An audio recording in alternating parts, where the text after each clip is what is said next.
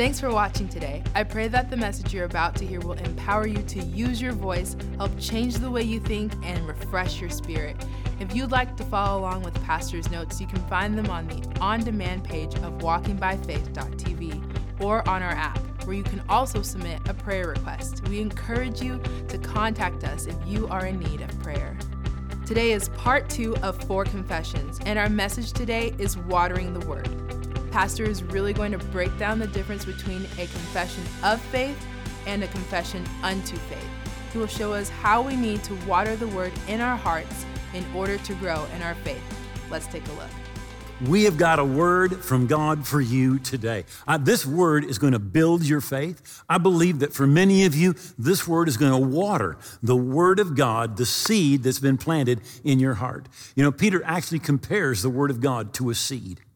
And of course, in Corinthians, Paul said that he planted, Apollos watered, and God gave the increase. Now, just because you and I have heard the word of God once, that just simply means it's been planted. But what has to happen, it has to be watered. Now, the watering of the word, and so often the reason people do not see the manifestation of the things that they're believing for is because they don't water. In fact, that's almost always the case. We don't water that word so that it flourishes and it grows to the place where it produces in our life. Now, how do we water? Well, we water by hearing the word. We water the word as we meditate in the word of God. It waters that word. And it's more and more. And, and as that, that, that word is watered, it grows and we receive the increase that God wants us to have. Now, we have been talking about faith, and we've been really talking about confession about four kinds, and let me just mention them to begin with, and then we're just going to kind of focus on two types of confession today. But the first type of confession the Bible mentions is for a person who's not a Christian and they need to confess Jesus as the Lord of their life. They don't need to confess all their sins, they've already forgotten half of them. But they do need to confess Jesus as Lord. Say, God, I believe Jesus went to the cross, paid for my sin, and I give him all of my heart and all of my life. I receive him as my king, as my Lord. I'm going to live for him. When the person does that, the Bible says in Romans 10 in verse 9 that if you will confess with your mouth Jesus as your Lord and believe in your heart God raised him from the dead, you will be saved. That person is forgiven. That person is right with God. That person is now a part of the kingdom of God. That person is on their way to heaven. Uh, there's a traumatic change that taking, takes place confessing Jesus as Lord. Second type of confession is the believer, and the believer confessing their sins. If we sin, 1 John chapter 1, if we sin, we confess our sin he is faithful and just to forgive us of all of our sins and cleanse us from all unrighteousness. So if we sin, we confess. Now, what that means is we agree with God. We say, God, I sinned. And, and God, it was wrong. I'm sorry. God, I turned my back on that sin. In fact, I said, I'm sorry, but that's, that's only part of it. You know, here's the thing we've got to be sorry we sinned, not sorry that God doesn't like our sin. You can say, God, I'm sorry that you don't like it, but I like it. No, you need to be saying, God, I agree with you. This is wrong, and I'm turning my back on that sin. That's repentance. Turn your back. That's the, the, the, the confession that the believer makes. We turn our back on our sin. And then, thirdly, there is really a confession unto faith. You, you, the, the word has been planted, but it's not watered yet. It hasn't grown completely yet, or it needs to keep on growing to an even greater extent than what it already has. And for that to happen, that word has to be watered. We've got to hear the word, we've got to meditate on the word. And we're going to be talking later about what does that mean to be meditating in the word of God. Of course, again and again, Psalms 1, and in his law he meditates day and night. Joshua 1 8, this book of the law shall not depart out of your mouth, but you shall meditate therein day and night. That's part of the watering process. And then once that we get to that place of faith, there is a confession of faith. So there is a confession unto faith, which is part of the watering process, part of the meditating process. You see, one of the definitions of meditate is to speak or to mutter. So we begin to say what God says about us again and again and again. And as we do, it's watering, it's watering that seed that's in our heart until that seed grows up and touches the place of faith and God brings the increase. So Romans chapter 10 and verse 6. But what but the righteousness of faith speaks in this way. Do not say in your heart, who will ascend into heaven? That is to bring Christ down from above. Or who will descend into the abyss? That is to bring Christ up from the dead. But what does it say? What does faith say? It says, the word is near you. Now, so often what we try to do is we try to put all the responsibility either on God or on somebody else. For example, Jesus is coming down from the Mount of Transfiguration. He's been up there with Peter, James, and John. Nine of his disciples have been left below. A man comes with a son who most likely was an epileptic.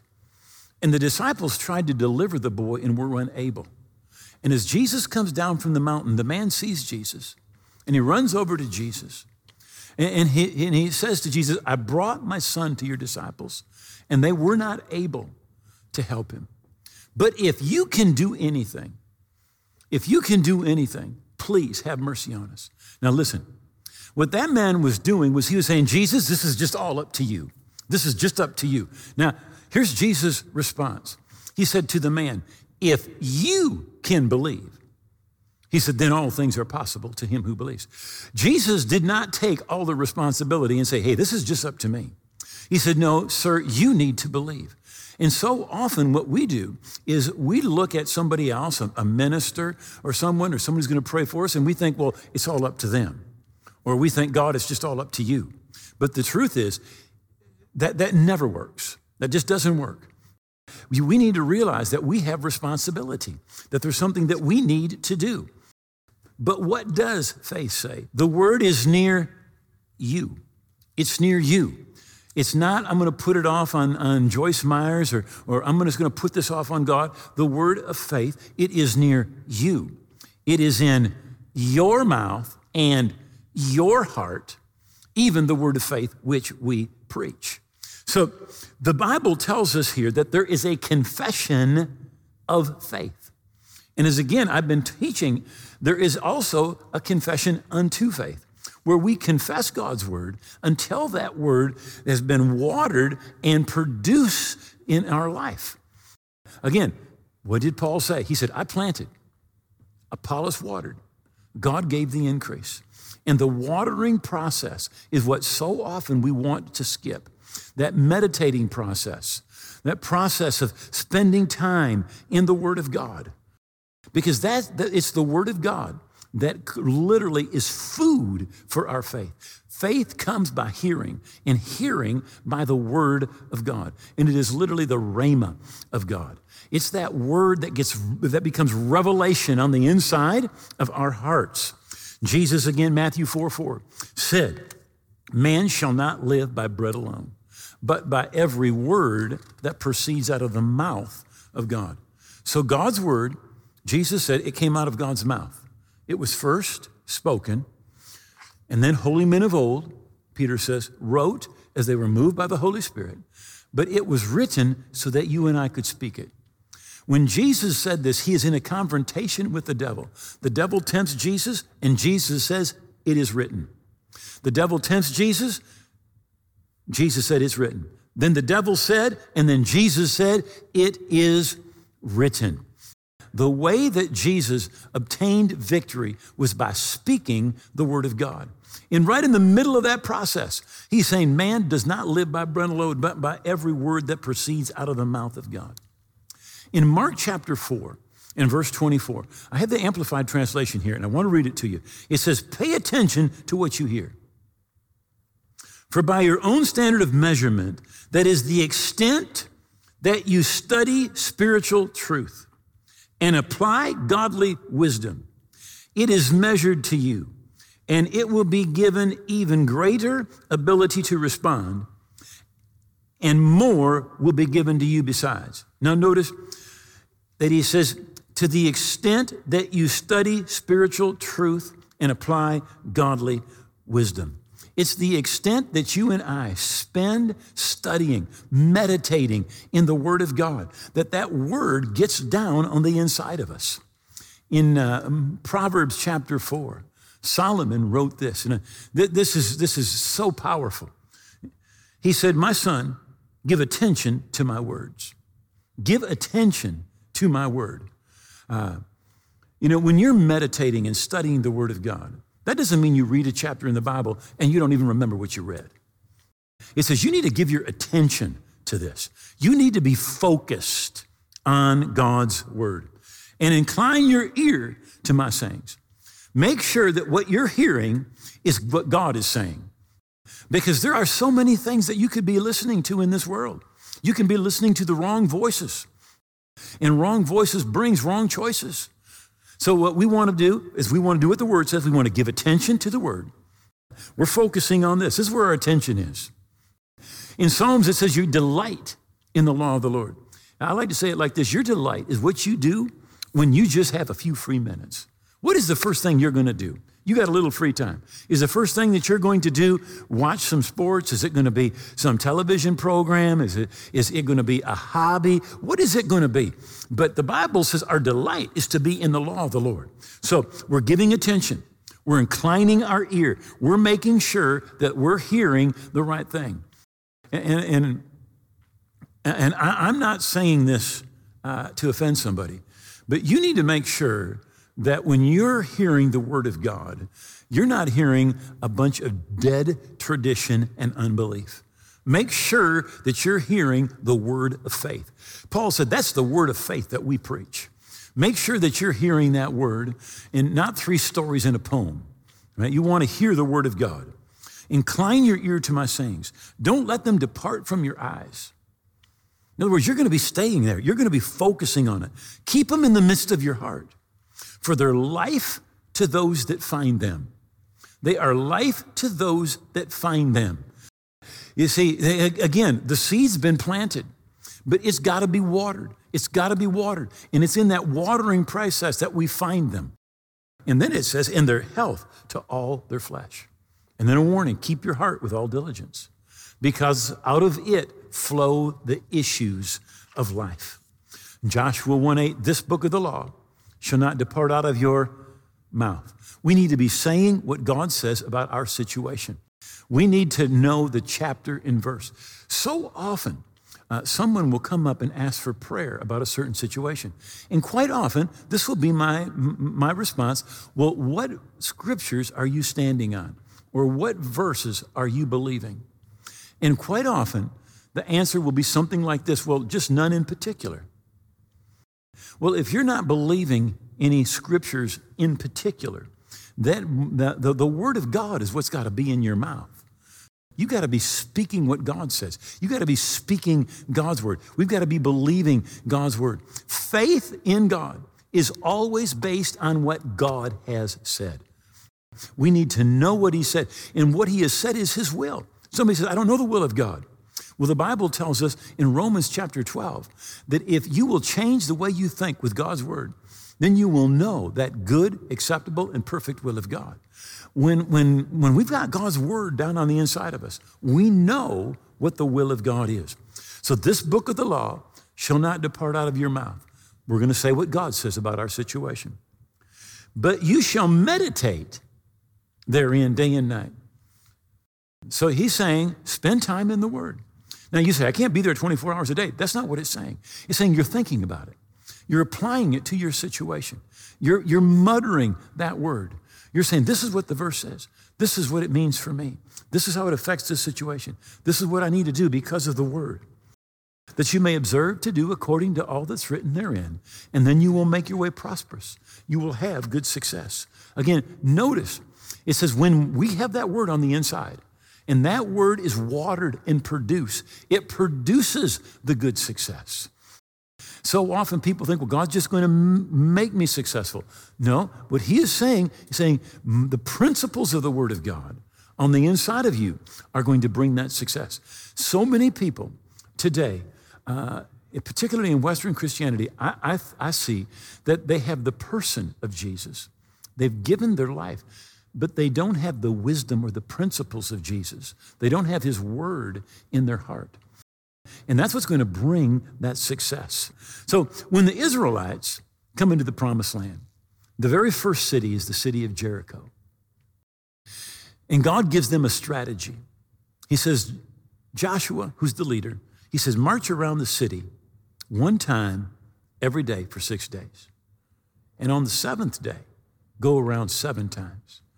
And after the seventh time, have the priests blow the trumpets, all the people shout, and the walls will fall. Now, can you imagine doing this? You're walking around the third day, the fourth day. And I could imagine people beginning to talk. Now, here's what Joshua said He said, No one says a word until the last day when you blow the trumpet and then shout. They were forbidden to speak. Because if they were walking around the third the fourth day, people would be going, This is a dumb plan. We've already done this three, four times, and nothing's going to happen. And our walking around this wall some more is not going to make any difference. I think that Joshua has lost his marbles, and we need to get somebody else to lead because this is really stupid.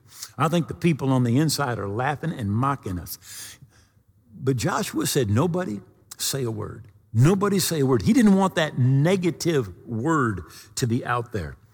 In uh, Genesis, the, the 35th chapter, there's a story of Abraham's descendants. And there's a man by the name of Jacob, and he has a wife by the name of Rachel. And she has stolen some idols, but he doesn't know it. And so when the man who owned the idols comes, whose name is Laban, he said, Whoever has taken those idols, let him die. Let him die. He spoke those words. They didn't find the idols, but it's just a short period of time later as they're coming into the promised land. They're getting near a little town that today is called Ephrata. And uh, she's giving birth and she dies. And I've heard a number of Bible scholars speak on this who say the reason she lost her life because her husband spoke words about her that she had stolen something he didn't know she had stolen and he had spoken death. Proverbs 18 says this Death and life, verse 21, are in the power of the tongue, and they that love it will eat its fruit. The verse before says, A man's mouth will be satisfied with the fruit of his mouth, and from the produce of his lips he will be filled. So I want to ask you, what are you saying about your life? What is your confession? Are you confessing defeat and failure and bondage and sickness and depression? Are you the person who's saying, Well, I'm never going to have victory. I'm never going to get out of debt. I'm never going to get free from these habits. Uh, I can, I'm never going to be able to afford to have a nice house. Are you that person who's speaking those negative words, or are you speaking words of faith? Because those words that you speak, the Bible says they're going to produce, you're going to be satisfied with the fruit of your lips. You've heard somebody say you're going to eat those words. The truth is, we eat our words because they are producing. Death and life are in the power of the tongue. And it really seems at times, when I would read the Bible, it seems like God is constantly trying to teach us how to talk. So Jesus is staying right outside Jerusalem in the home of Mary, Martha, and Lazarus, little town called Bethany. He gets up in the morning and he's three miles, not even maybe, to, to Jerusalem. And as they're walking down Mount Scopus and the Mount of Olives, he sees a fig tree. And he goes over and he looks for some figs and he doesn't find any. And he says to the tree, No one ever eat fruit of you again forever. Now, I, I want to point out the Bible says that he cursed the tree. But he didn't say four letter words to the tree. He spoke negative words to that tree. They went into Jerusalem to the temple. He preached. They walked back by the tree, went back to Bethany. And the next morning, as they come by the tree, the disciples look and see that that tree has withered up from its roots. Now, when Jesus said something, something happened, but it happened in the root system. It happened in the core, in the heart of the tree. And it took 24 hours for it to become visible. But that tree had died. And the disciples said, Jesus, look at the tree that you cursed. This is what Jesus said to them. He said, Have faith in God. Now, this is important. We need to put our faith in what God says about us, about what Jesus has purchased for us in his redemption, in his death, burial, and resurrection. He said, For assuredly or verily, I say to you, truly, some translations say. Now, this is what we know Jesus always tells the truth. But when he starts a conversation with you saying, I'm going to tell you the truth, it means number one, he's going to tell you the truth. And number two, you won't believe it. So Jesus just warns us right off the bat. He says, Here's what I'm going to do. I'm going to tell you something that's true. And when you hear this, you will not believe this. But it is true. Jesus said it's true. He said, I say to you that whosoever will say to this mountain. Notice that Jesus, when he talks about faith, he says the way faith, the first thing Jesus says about faith is whosoever will say. If you were to ask most of my friends, or you to ask me about faith, I might say, well, faith is trust, and faith is confidence, and faith is believing. But Jesus, when he talked about faith, the first thing that he said was, whosoever will say. Whosoever will say. In other words, the first thing that our faith will ever move is our mouth. The first thing your faith is going to move is going to be the words that come out of your mouth. That those words are going to be God's words. They're going to be what God says about your situation. Whosoever will say to this mountain, he didn't say to talk to God about your mountain. He said, You talk to that mountain. You talk to the sickness. You talk to the disease. You talk to the giant. You talk to the circumstances. You talk to the addiction. You talk to the finances. You talk to the checkbook. You begin to speak. You begin to say, Whosoever will say to this mountain, Be removed, be cast into the sea, and shall not doubt in his heart, but believe that those things that he saith will come to pass, he will have whatsoever he saith. Now, notice what Jesus said. He said, Whosoever will say, I am telling you right now, this will work for you. This will work for whosoever will say. Now, all you've got to do to be disqualified is keep your mouth shut. But this will work when you say, because faith is constantly speaking. But what does faith say? Faith is saying something. Faith will say what God says. So, if you don't say something, you're disqualified. But he said, Whosoever will say to this mountain. Now, when we read this, I don't know how we get confused, but somehow we think that Jesus is saying, Look, I'm Jesus and I can do this, but you can't. But that's not what he's saying. He's not saying, Look, disciples, I'm God, I'm Jesus. I learned to do this in heaven. And if you were to try to do this, if you were to try to speak to a tree or to a mountain, my goodness, you'd blow the lips off your face. That's not what he said. He said, Whosoever will say to this mountain, Be removed and be cast into the sea, he said, It will obey you if you do not doubt in your heart. Don't doubt in your heart. Now, now here's where a lot of times we miss it. We've got faith, but there's also doubt. But you have to have more faith than you have doubt. When Jesus is going to cast the, uh, d- deliver that epileptic boy we talked about earlier, Jesus said to the man, He said, If you can believe, all things are possible to him that believes. He said, I do believe. Help my unbelief. I do believe. Help my unbelief. You see, so often we've got some faith, but we've also got some unbelief. And our unbelief is so large that it counteracts our faith. And we've got to get rid of that unbelief. You say, How do you do it? Meditating in the Word of God meditating in God's word. So he said, You'll be, ca- be removed, be cast into the sea, does not doubt in his heart, but believes that those things he saith will come to pass. He'll have whatsoever he saith. It's interesting to me that most Christians say what they have. They give you a report. They say, This is what I've got. I've got this, I've got this, and I've got this, and I've got this. Jesus said, You will have what you say. So, what Jesus is saying is don't look at what you have, look at what I promise you, look at what I purchased for you. You say you're sick, but he said, by, his, by my stripes, you're healed. You say you're sick, but God says, I'll forgive all your iniquities and heal all your sicknesses. So, what you need to be saying is, I receive healing. He heals all my sicknesses. I believe I receive my healing in Jesus' name. Jesus said, You'll have what you say. If all you do is say what you have, all you will ever have, or all you'll ever get, is what you already have. Jesus said, Don't look at what's in front of you, look at the promises of God. God didn't look at the darkness and say, It's really dark. He said, Let there be light. You don't look at a sickness and say, Sickness is where I'm at. No, you look at healing and say, Healing belongs to me. We need to say what God says. And Jesus said, We'll have whatsoever we say. Job said, How forceful are right words. Philemon 6, that the communication of your faith may become effectual by the acknowledging of every good thing that's in you in Christ Jesus. How do you supercharge your faith? It's by acknowledging every good thing that you have in Christ. I know all that is in the Bible, but it doesn't seem real to me, somebody said. I know all that's in the Bible, but it doesn't seem real to me. It will become real when you begin to acknowledge every good thing that's in you in Christ Jesus. You need to say what God says about your situation. When we do that, it supercharges our faith. We, it, it, our, our faith becomes effectual. And again, I said it before. It's like God is trying to teach us how to talk. So he says in Joshua 1 8, this book of the law shall not depart out of your mouth, but you shall meditate therein day and night.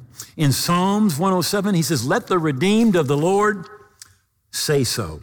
In Isaiah 59, he says, My word that I put in your mouth shall not depart from your mouth, nor the mouth of your descendants, nor the mouth of your descendants' descendants from this time forth and forevermore. In Psalms 57, God said, I create the fruit of the lips. In Joel, he said, Let the weak say, I am strong. In uh, Job chapter 23, he says, You will also declare or decree a thing, and it'll be established for you. And so light will shine on your way. And when they cast you down and you say, exaltation will come. Then he, God, will save the humble man. Psalms 27. The Lord is my light and my salvation. Whom shall I fear? The Lord is the strength of my life. Of whom shall I be afraid? Yeah, we need to put our faith in God. In Psalms 91, David said, I will say of the Lord, he is my refuge, my fortress, my God, in whom will I trust? In Romans 8, it says, What shall we then say to these things? You know, he said, I'm, I'm persuaded that neither death, nor life, nor angels, nor principalities, nor powers, nor things present, nor things to come, nor height, nor depth, nor any other created thing will be able to separate us from the love of God, which is in Christ Jesus our Lord. In Rome, Romans, in uh, Hebrews 13, it says, Therefore we will boldly say, the Lord is my helper. Revelation 12, verse 11 says this It says, And they that you overcome him, the devil, by the blood of the Lamb and the word of your testimony. We need to say what the blood has purchased for us. And of course, Romans 10, verse 8 says, The word is near you, in your mouth and in your heart. That is the word of faith, which we preach. We need to put God's word in our mouth. And we need to be meditating in that word and watering the word that has been planted in our hearts. Say, God made fish to swim in an ocean. He made eagles to fly in the sky, but He made you to have relationship with Him. And if you don't have relationship with God, you're living life, but you're not living life to its fullest. You're not living life the way you were intended to live life. Your purpose is to have relationship with God. And if you're watching today and you realize I'm not right with God and I don't have that relationship, would you bow your head and pray a prayer right now with me and begin that relationship with God? Just say, Oh God, I believe Jesus died on the cross. I believe his blood paid for my sins, and I believe he rose again. And today I give him all of my heart and all of my life. I'm going to live for him every day. And I thank you that you love me, that you've heard my prayer, that you receive me, that I am forgiven, and I'm a part of your family now, today and forever. In Jesus' name, amen. You know, if you prayed that prayer from your heart, God heard that prayer, and you are right with God. Now, I wrote a book to help you keep growing spiritually. It's full of bullet points that are really going to make a difference in your spiritual walk. And I want to give it to you absolutely free. Now, you can download that book or you can contact us and we'll send you a hard copy. If you just prayed that prayer with Pastor Duane, you are making one of the best decisions of your life, and that is so good. Just as Pastor said, we love to send you a free copy of his book, Your New Life. Log on to walkingbyfaith.tv and download it right there instantly, or you can find it on our app. It's absolutely free and a great resource for you to have. Today's program is available on Roku and Amazon Fire TV by searching Walking by Faith. Or you can check out our app where you can download any message for easy offline listening. Walking by Faith is used to change lives all around the world on and off the air. We would love for you to partner with us and help make a difference in the lives of others by logging on to walkingbyfaith.tv slash give. If you're in need of prayer or God is doing amazing things in your life, we want to connect with you.